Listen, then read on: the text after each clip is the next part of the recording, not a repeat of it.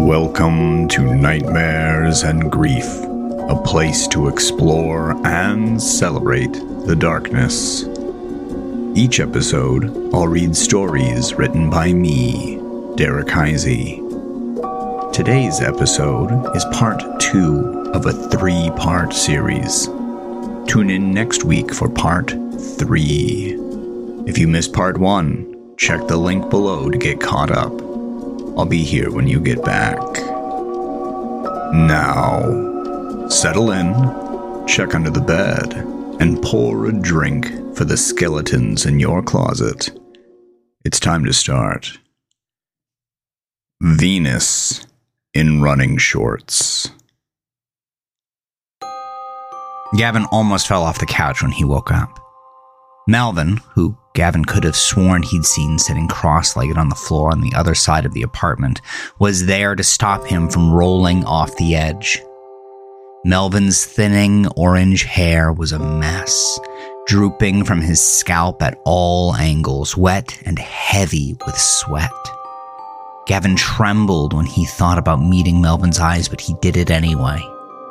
The man's face was stern, lined with quiet, dismayed fury, but the storm that he'd seen in the blue eyes before was gone. They were clear and perfect and tranquil as spring pools now. What happened? You passed out. He stood in the kitchen, taking out a bottle of whiskey and pouring it into a squat glass.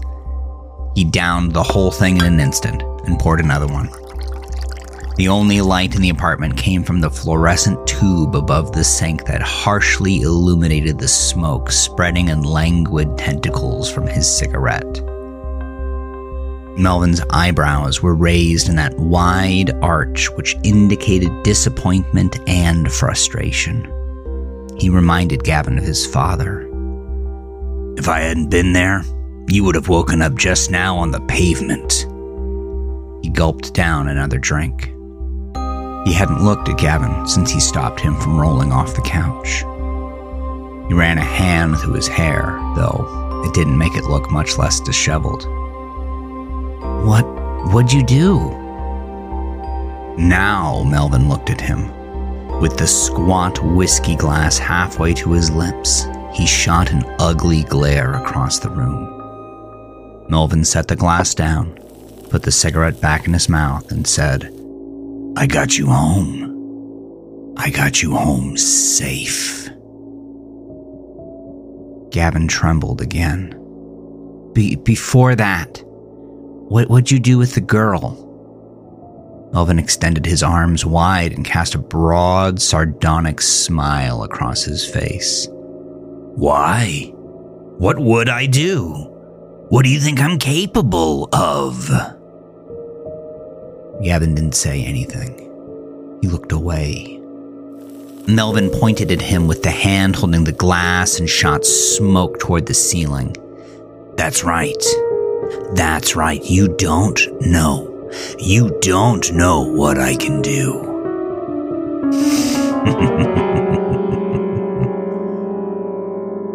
the pressure that Gavin always felt when he was watching rose now in his chest.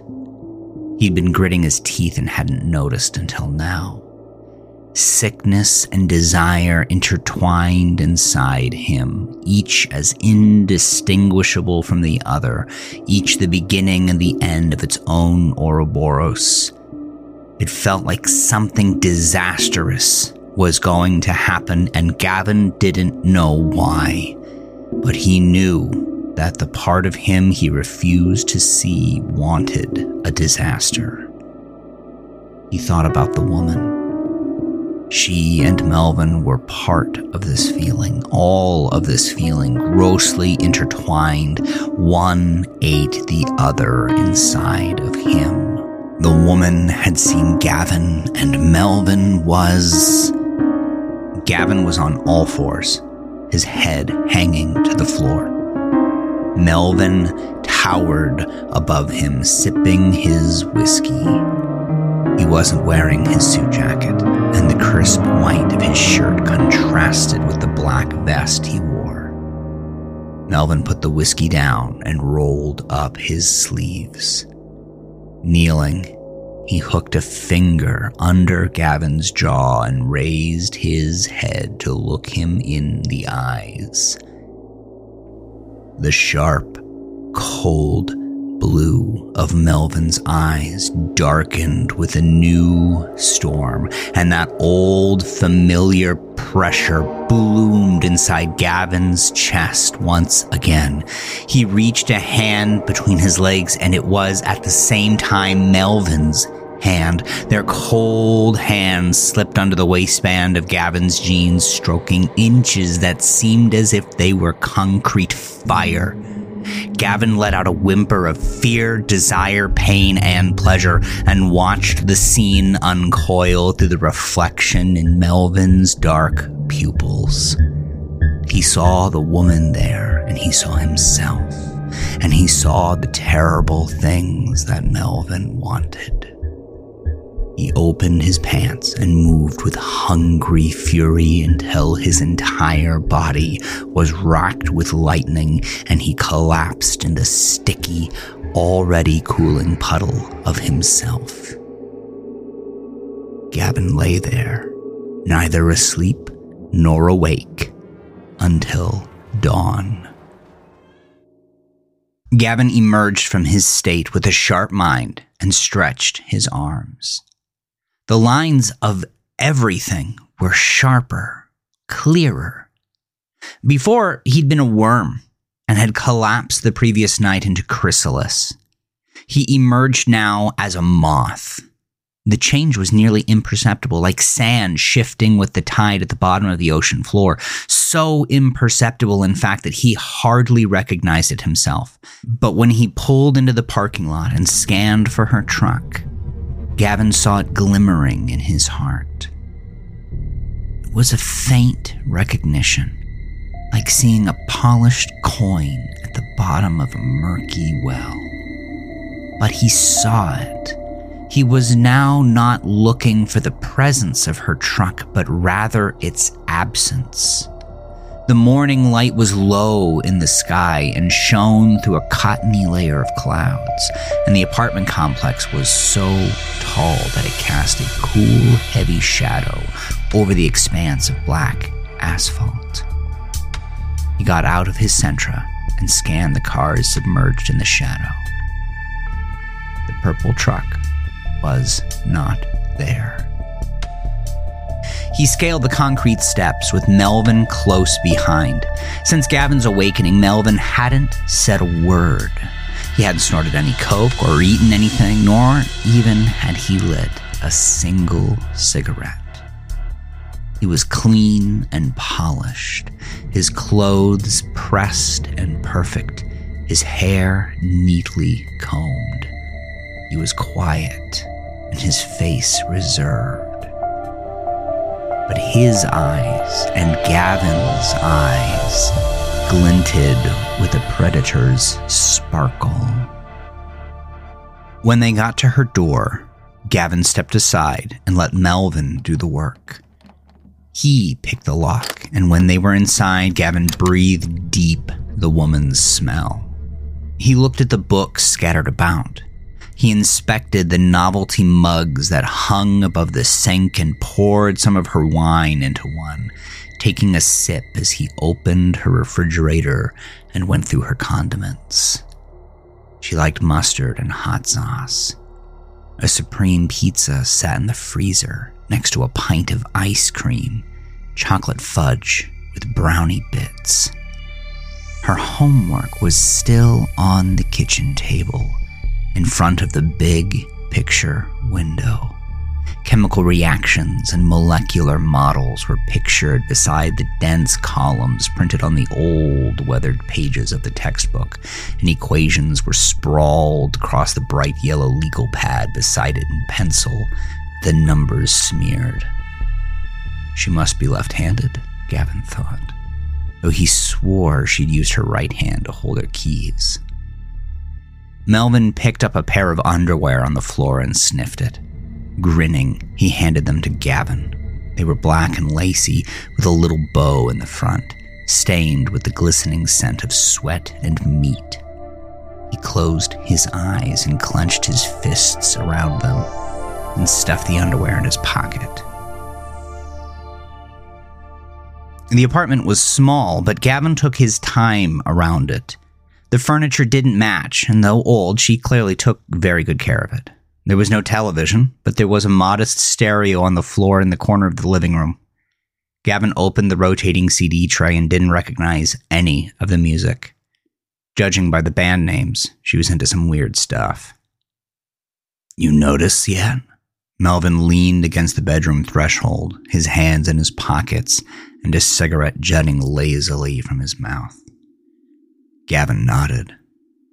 Yeah, no pictures. The walls were naked, colored in the sterile renter's white in which Gavin's own apartment was dressed. The bedroom walls suffered the same condition. There were no photos, no posters, no paintings, no clocks. He'd expected decorations, and aside from the small pot of pink geraniums next to the window, there were none. Gavin was pouring another mug of wine, so dry and almost black, when Melvin called to him.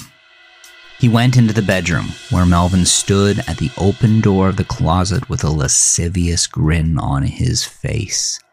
Cocking an eyebrow, he said, Check it out.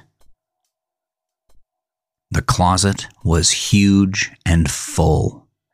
The floor was lined with shoes of every style, and hanging from the racks was a greater variety of dresses than Gavin thought possible in a single place, ranging everywhere between simple cuts made to clutch the body and long, elegant things that sparkled even in dim light.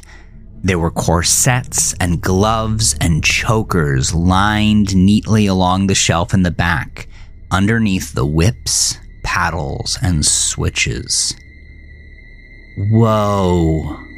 Melvin could hardly contain his glee. His skin brightened with electricity and his grin widened as if he were a naughty cartoon cat. This is great. This is just great.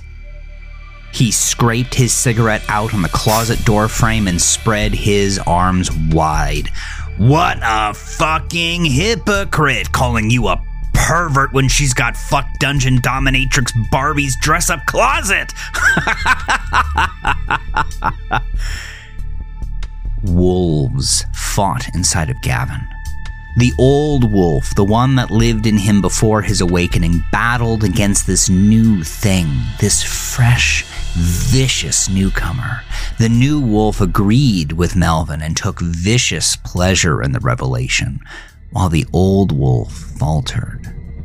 The new one took the opportunity and struck. Melvin clapped a hand over Gavin's shoulder and squeezed. Don't fight it. He gazed into the closet with wicked satisfaction. He spun Gavin around to face him, keeping one hand on his shoulder while the other, with the cigarette between two fingers, cupped Gavin's face.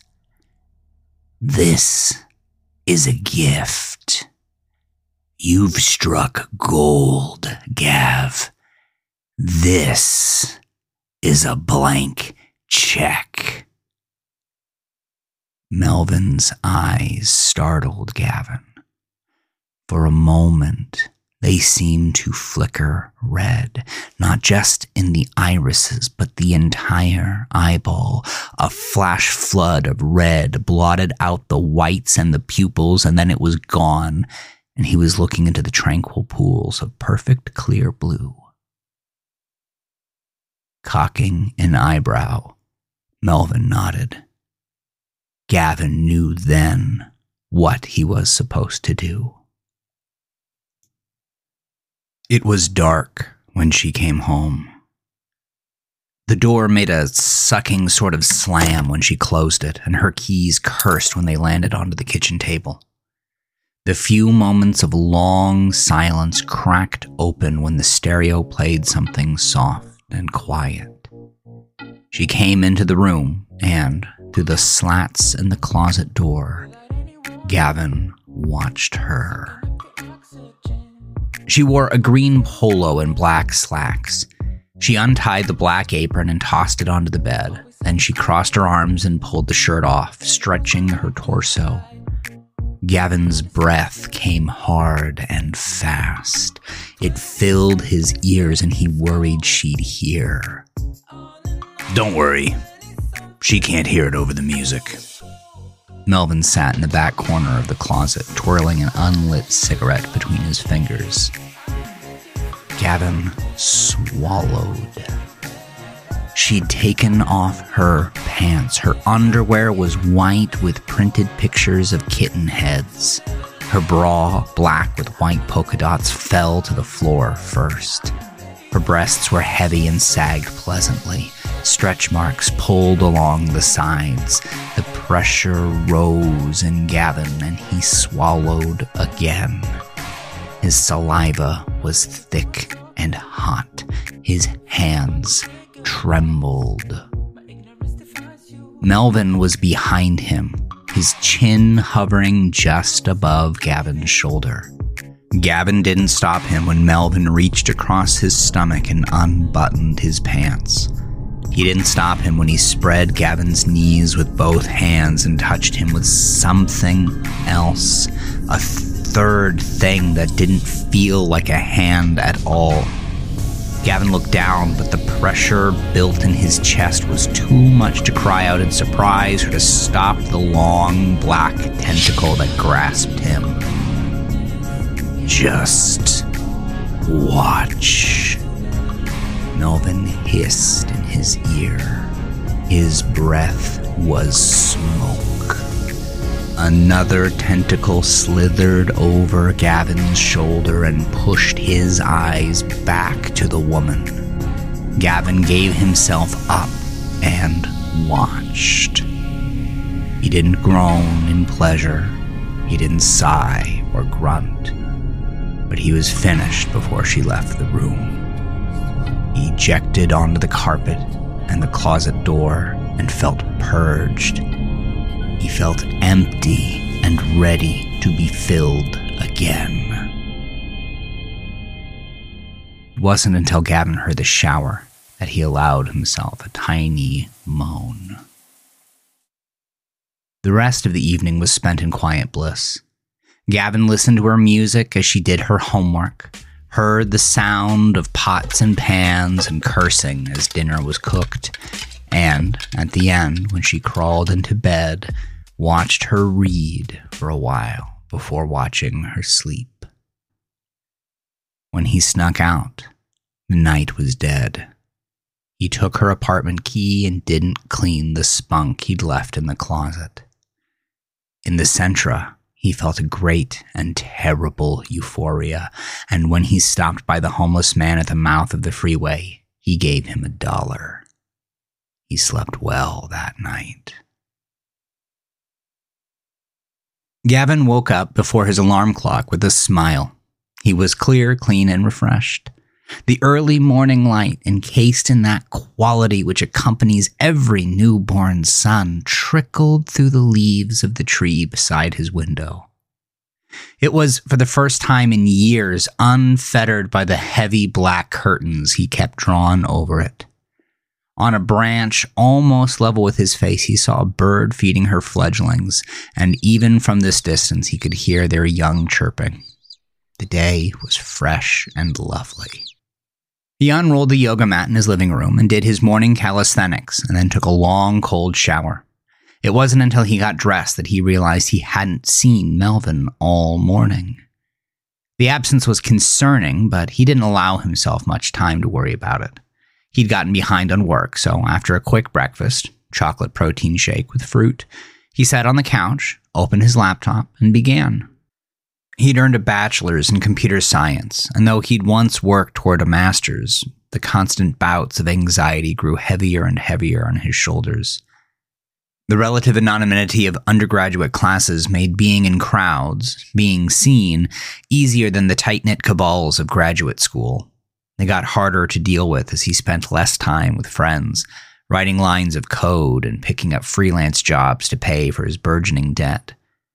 He'd said he couldn't afford bars or camping trips, but the fact of the matter rested in the panic, like that of a wild bird in a too small cage which beat against his chest over and over whenever he went out.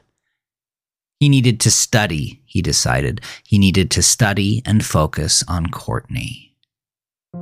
She'd been the only person Gavin didn't feel trapped or inspected by in his dorm, she'd spread out on his bed, on her stomach, and work on her homework or browse pictures of buildings on the internet. Courtney wanted to be an architect, but she was practical about it. She double majored in graphic design and took freelance jobs too, but more as a supplement than a lifeline. Brilliant as she was, college was paid for. Scholarships clambered over themselves to throw money at Courtney, and her approach to work was more like a hobby than actual labor. She was the one who'd gotten Gavin into running. Whenever his attacks got too bad, Courtney forced him into the ugly 24 hour gym in the dead of night and pushed him onto a treadmill where he forgot everything. He would run and run, seeing without sight, lost in the meditation of fast pounding feet going nowhere, and find himself moved in a circle, back in one piece with her, sweaty and smelly and perfectly alright. Her death threw Gavin into a pit. That was when Melvin appeared. Months after Courtney's funeral, Gavin finally emerged from his dorm, left campus as he hadn't done since he'd heard the news, and went to the gym. On the drive there, Gavin's guts had been tied into knot upon Gordian knot, and parking his car, he'd felt ill. Imagining Courtney was with him, imagining her stern reprieves, he was able to haul his feet inch by inch to the entrance. A new person had taken over at the counter.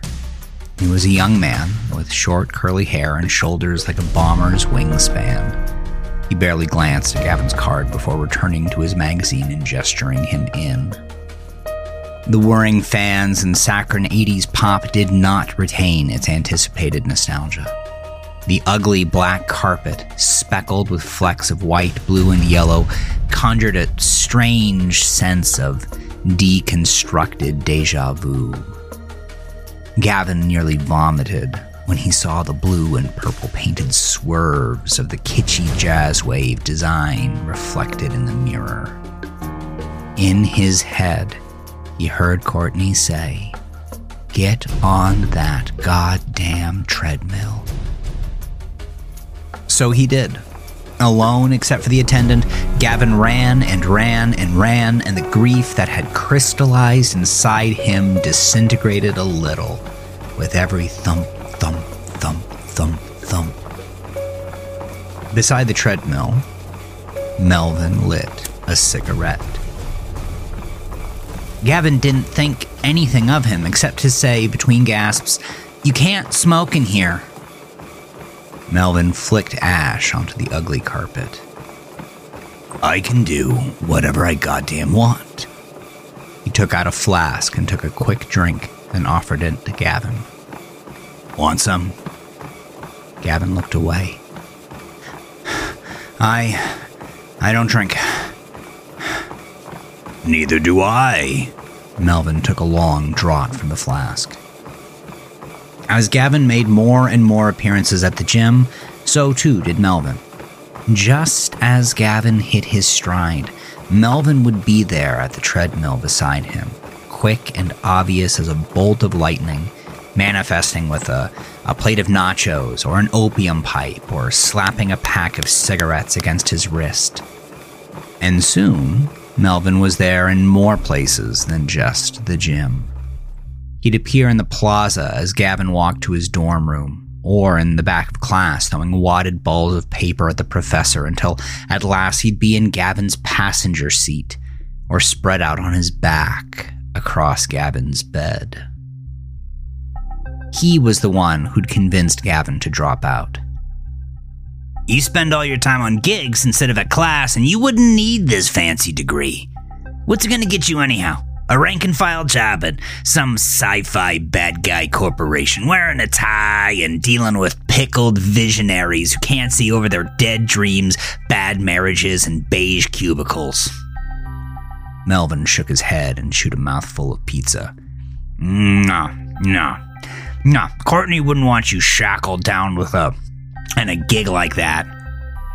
Whether it was true or whether Gavin agreed with him was irrelevant. It was the excuse Gavin had been looking for. The pressure of going and staying in class was still too much. His grades had plummeted, his friends had given up on him. Gavin decided there was nothing left for him here. Which led him to the expensive couch in the middle of a nearly empty living room, where today he wrote line after line of uninspired code. Gavin worked for a few hours, then sent a few emails to his clients he outlined his progress, asked for clarification on particulars, and responded to questions. He was done with all that he was going to do by noon. The emails were lies. He hadn't made any meaningful progress that day. The code he wrote came out like the last smear of toothpaste, and what he did make was full of errors. His thoughts kept drifting to the closet and to Melvin Smoke stung his eyes, and Melvin was next to him, slouching on the couch with his suit unbuttoned. He didn't say a word. He just stared at the wall, one leg crossed over the other, a hand on his knee with a cigarette sticking out between the crotch of his fingers. Gavin closed his laptop and rubbed his face with both hands. Melvin brought the cigarette to his mouth, keeping perfectly immobile except for that motion. The dry tobacco hissed when he sucked in his cheeks. Gavin looked at him, hunched over his thighs, his hands clasped loosely in front of his face. What's happening to me? Melvin shot smoke to the ceiling. Get your camera. I want to show you something. Gavin put the Sentra in park. Okay, what? Melvin hadn't spoken for the entire drive over, and he still did not speak. Gavin waited for an answer for anything, but Melvin just tossed his spent cigarette out the window and lit another. Sighing, Gavin took his camera and looked.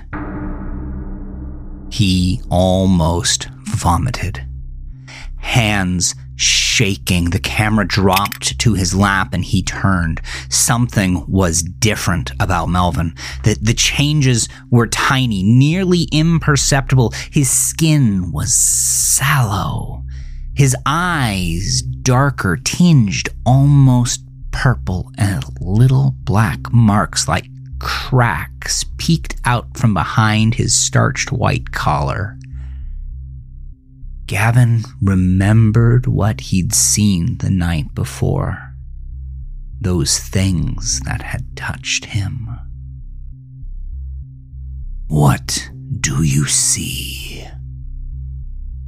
Gavin squeezed his eyes shut and tried to forget. Melvin asked it again and peered at Gavin from the corner of his eyes. When he spoke, it was as if two voices spoke together, one being the sound of the man Gavin knew, the other being darker, brackish, and faint, as if even Melvin's words had a shadow. What did you see? Parts, Gavin sputtered. I saw parts. The answer clearly did not satisfy Melvin. Swallowing, Gavin raised the camera a second time. The people were distorted in a way that wasn't truly distortion. Sometimes their noses didn't look natural on their faces, but still seemed right. Legs didn't fit with the orderly frames he was accustomed to, but were out of place only by appearance. Everything was wrong, but only aesthetically. Otherwise, everything fit. The hands corresponded with the brow to form one woman with insecurities that she hid with haughtiness.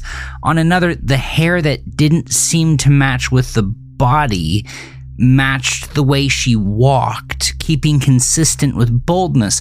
Over and over on every person was the inconsistency of shape consistent with the soul. All the parts that didn't fit were all familiar. He'd seen them before. He took the camera away from his eyes, and the people returned to their original states. Do you see? Gavin nodded. He saw. The closet had spoiled the parking lot. He could get nothing here ever again. Go back.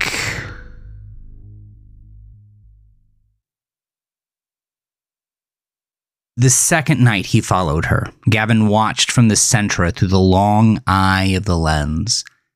The woman followed the same routine as she had before, drinking wine out of coffee mugs and working through textbooks strewn about her kitchen table.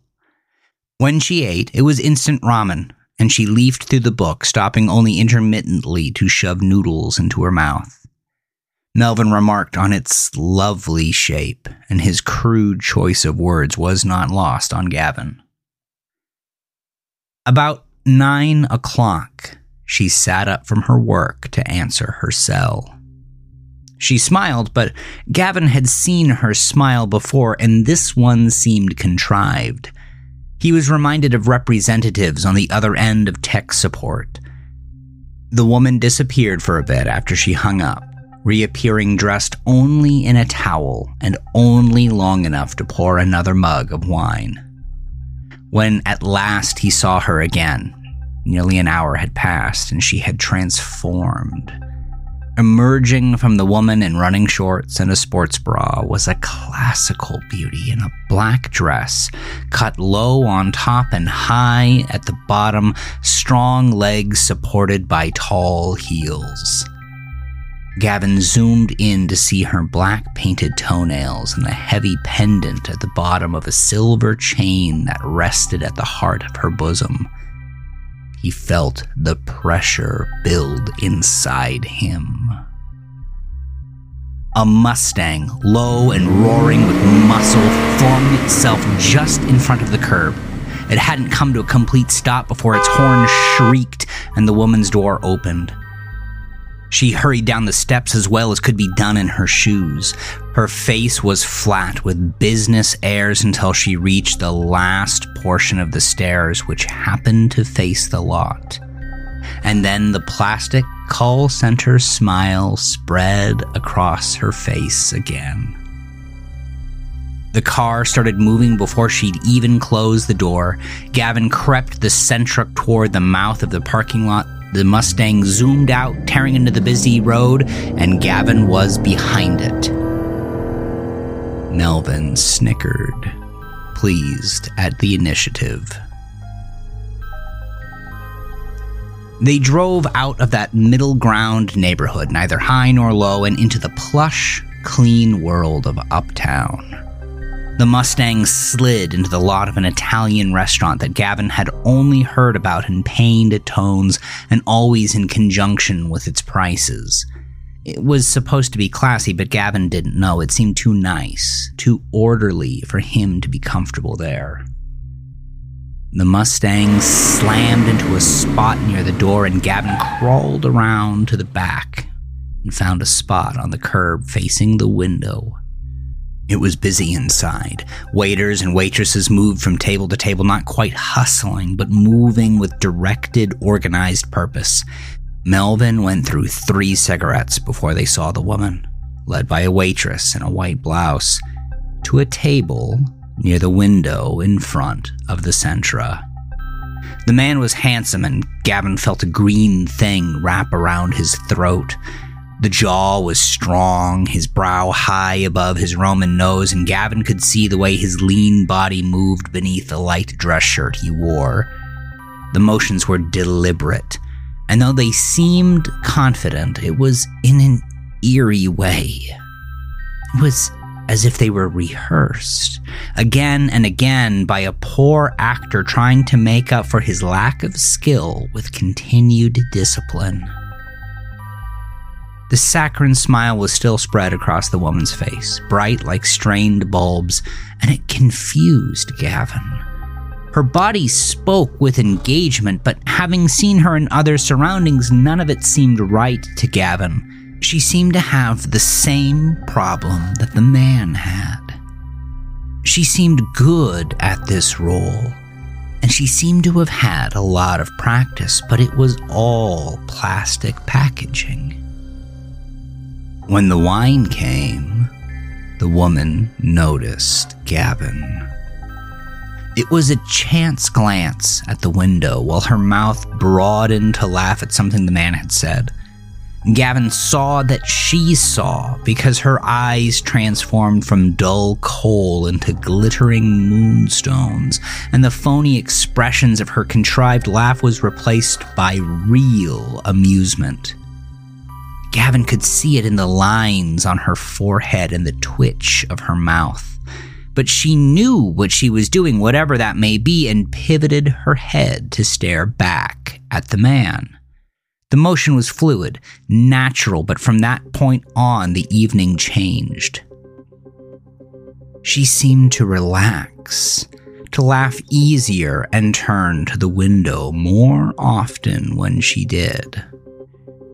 Their food came, and Gavin's stomach opined. Melvin offered him some funyuns from a bag he'd manifested, but Gavin refused. He'd had the food that Melvin had offered before. It tasted ugly and thin like ghosts and ash and left his stomach sour. Melvin shrugged and stuck his hand in the bag for another helping. The woman twirled a heap of angel hair pasta onto her fork and, casting a sly, sidelong smile through the window, ate it slowly, using her tongue more than was necessary. Gavin couldn't help but grin, pursing his lips as he did to keep from laughing. The woman responded with a playfully arched eyebrow. Melvin shot Gavin an ugly look. The subvert, distant flirting continued through the evening. Gavin grew braver the more the woman did, and the more she did, the more the man caught on. Finally, when dessert came, and she had turned her head to eat the cherry she'd plucked from the top of the sundae, he stood up, threw his napkin onto the table, and rifled through his wallet while he talked. His mouth moved quickly, contorting into raw shapes, and he spoke loud enough, apparently, to draw attention to their table. After he threw a wad of bills onto the table, he stormed out. The woman's downcast face reddened. The waiter collected the bills and seemed to console her. She refused something from him, and he nodded. She downed the remainder of her margarita, stood up, and left to the door closest to the window. Gavin still hadn't processed what was happening when she rapped on his window with the gemstone of her ring. She stood there, arms and face crossed impatiently while he floundered just before she turned away. He rolled down the window. What are you doing? Melvin snapped. Gavin ignored him and offered the woman his best attempt at a smile, but it felt awkward and twisted. He was too nervous to produce anything that felt more whole. Hi. Gav. We watch. I think you owe me a ride, the woman replied. Gavin nodded. That seems fair. During the strange pause that followed, Melvin grabbed Gavin's arm and snarled again. What are you doing? We watch. I want more, remember? Gavin answered as the woman moved around the front of the car. This isn't how we get it. But she opened the door, and Melvin was relegated to the back.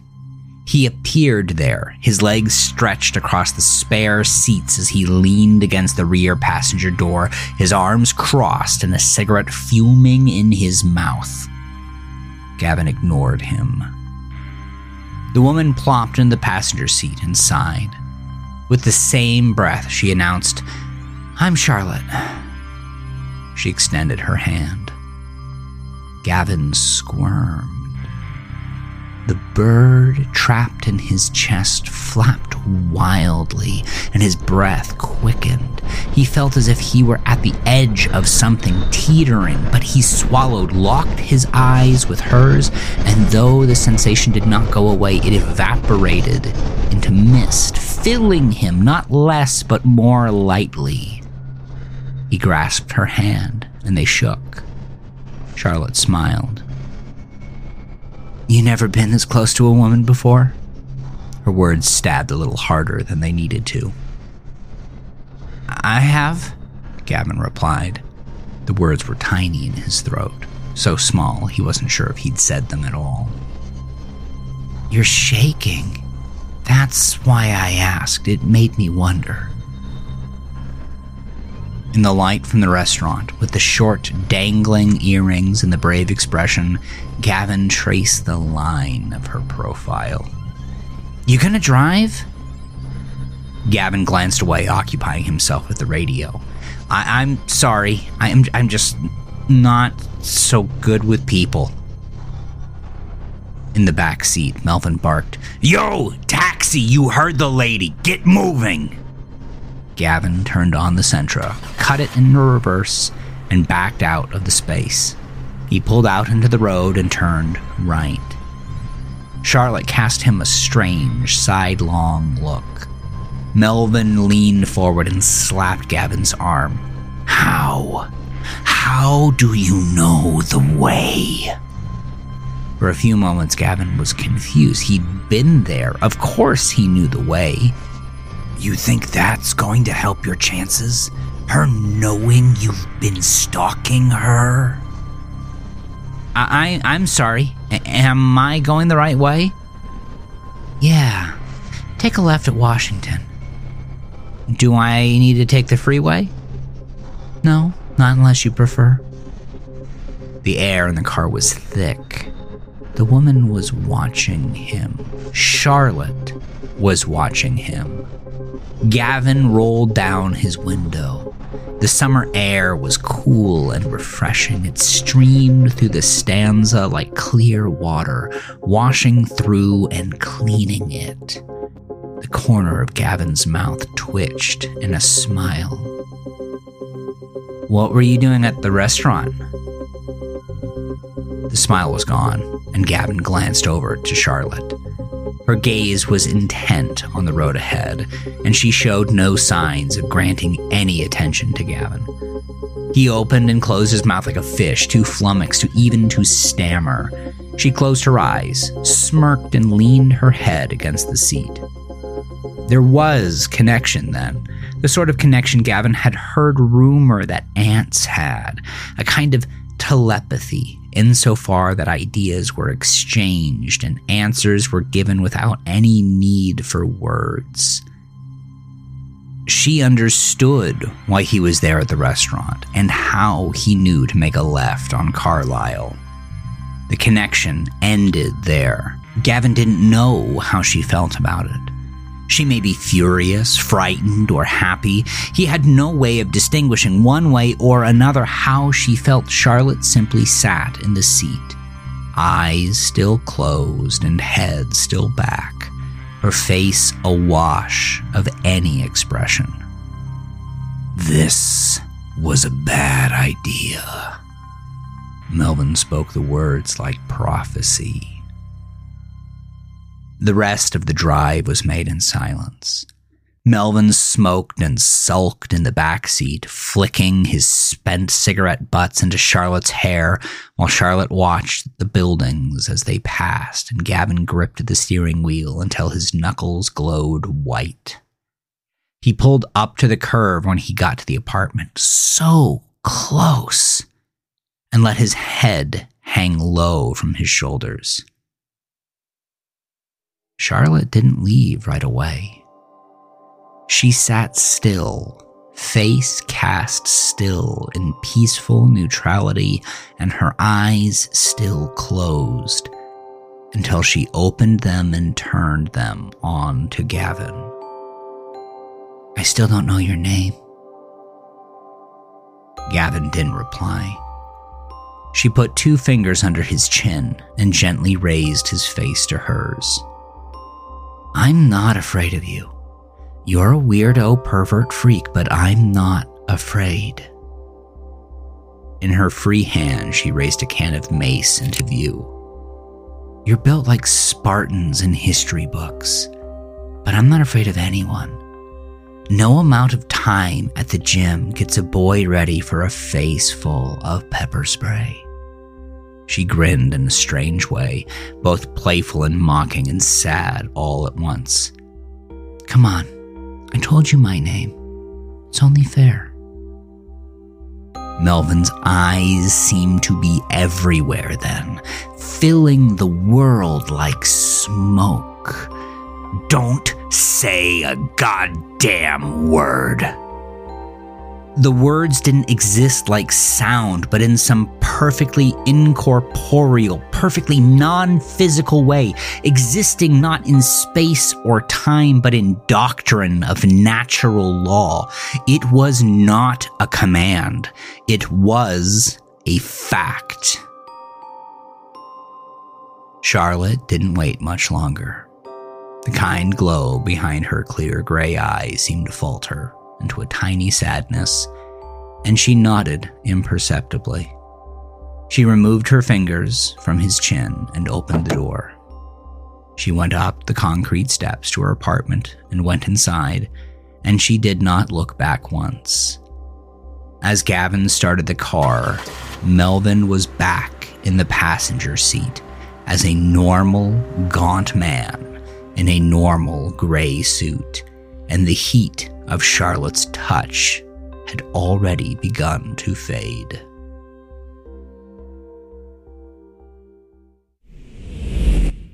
Gavin went back to the apartment. He went earlier, having staked out the parking lot often enough to know Charlotte's schedule. Inside, he sat where she sat, listened to her music, and read her books heated up some of her leftovers. It was fried rice. She wasn't a bad cook. Melvin continued his strange new habit of relative silence. He stalked close to Gavin, never farther than arm's length, and passively interacted with nearby objects. It was as if he were maintaining a purposeful disinterest as he picked up a book and leafed through it. He didn't seem to care about anything Gavin did, but he was still here. He was still close. Night fell when Gavin put everything in order for the evening. He put everything back as best he could, thumbing through the pages of a farewell to arms to put back to Charlotte's place, and placing the book over the arm of the couch like he'd found it. He'd flicked off the lights and had opened the closet, camera in hand, when he heard the door open. Gavin froze. On the bed behind him, Melvin chuckled. Who's there? Just as in the stanza, driving her home, this was not the voice of a woman with enough time to be afraid. She stomped into the bedroom just as Gavin slunk into the closet, but she snapped on the lights before he could close the door. Come out of the closet. Gavin did not obey. As quietly as he could, he curled himself into the farthest corner. Charlotte said it again. Come out of the closet, freak, before you jack off onto my carpet again. On the bed, Melvin laughed. You're fucked, Gav! He said it with a little too much glee. His eyes glittered, his cheeks pulled in, and the ember of his cigarette burned bright. He added to a cloud of smoke. But I can save you. Gavin hesitated. I can save you if you let me. Gavin swallowed. Save me. Melvin became smoke, black smoke, thick like the smoke of wildfires, and the shape of him disappeared as it spread through the room. Gavin breathed him in and felt him in every portion of himself, spread out from his lungs into his veins and into his skin and hair and brain. Black tar coated him on the inside like a thousand layers of soot inside a clay stove, and when Charlotte stormed into the closet, he was ready. He swung the camera up into her jaw and then across her face, the two swift motions bleeding into each other as seamlessly as waves of silk fluttering on a breezy day. She was down and she was bleeding, and Gavin stood above her, his breath steady, looking down. He brought the camera up to his face. The lens was cracked, but the shutter still worked.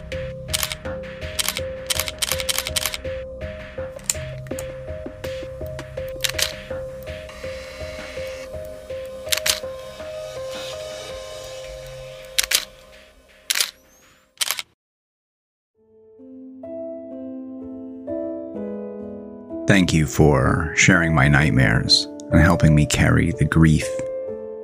I hope you enjoyed part two of my novella, Venus in Running Shorts. Be sure to tune in next week for part three. If you can't wait until the next episode, you can listen to all three parts right now with a membership on my Patreon. It's three bucks, and you can cancel at any time. You can also find Venus in Running Shorts on Amazon. I've included links for both below. If you enjoy the show, please share your favorite nightmare with a friend or family member. Don't forget to leave a rating and remember to subscribe and turn on notifications. I'd love to connect with you on Instagram, Facebook, or Threads. Just look for Nightmares and Grief and you'll find me. Thanks again for sharing this time with me. Good night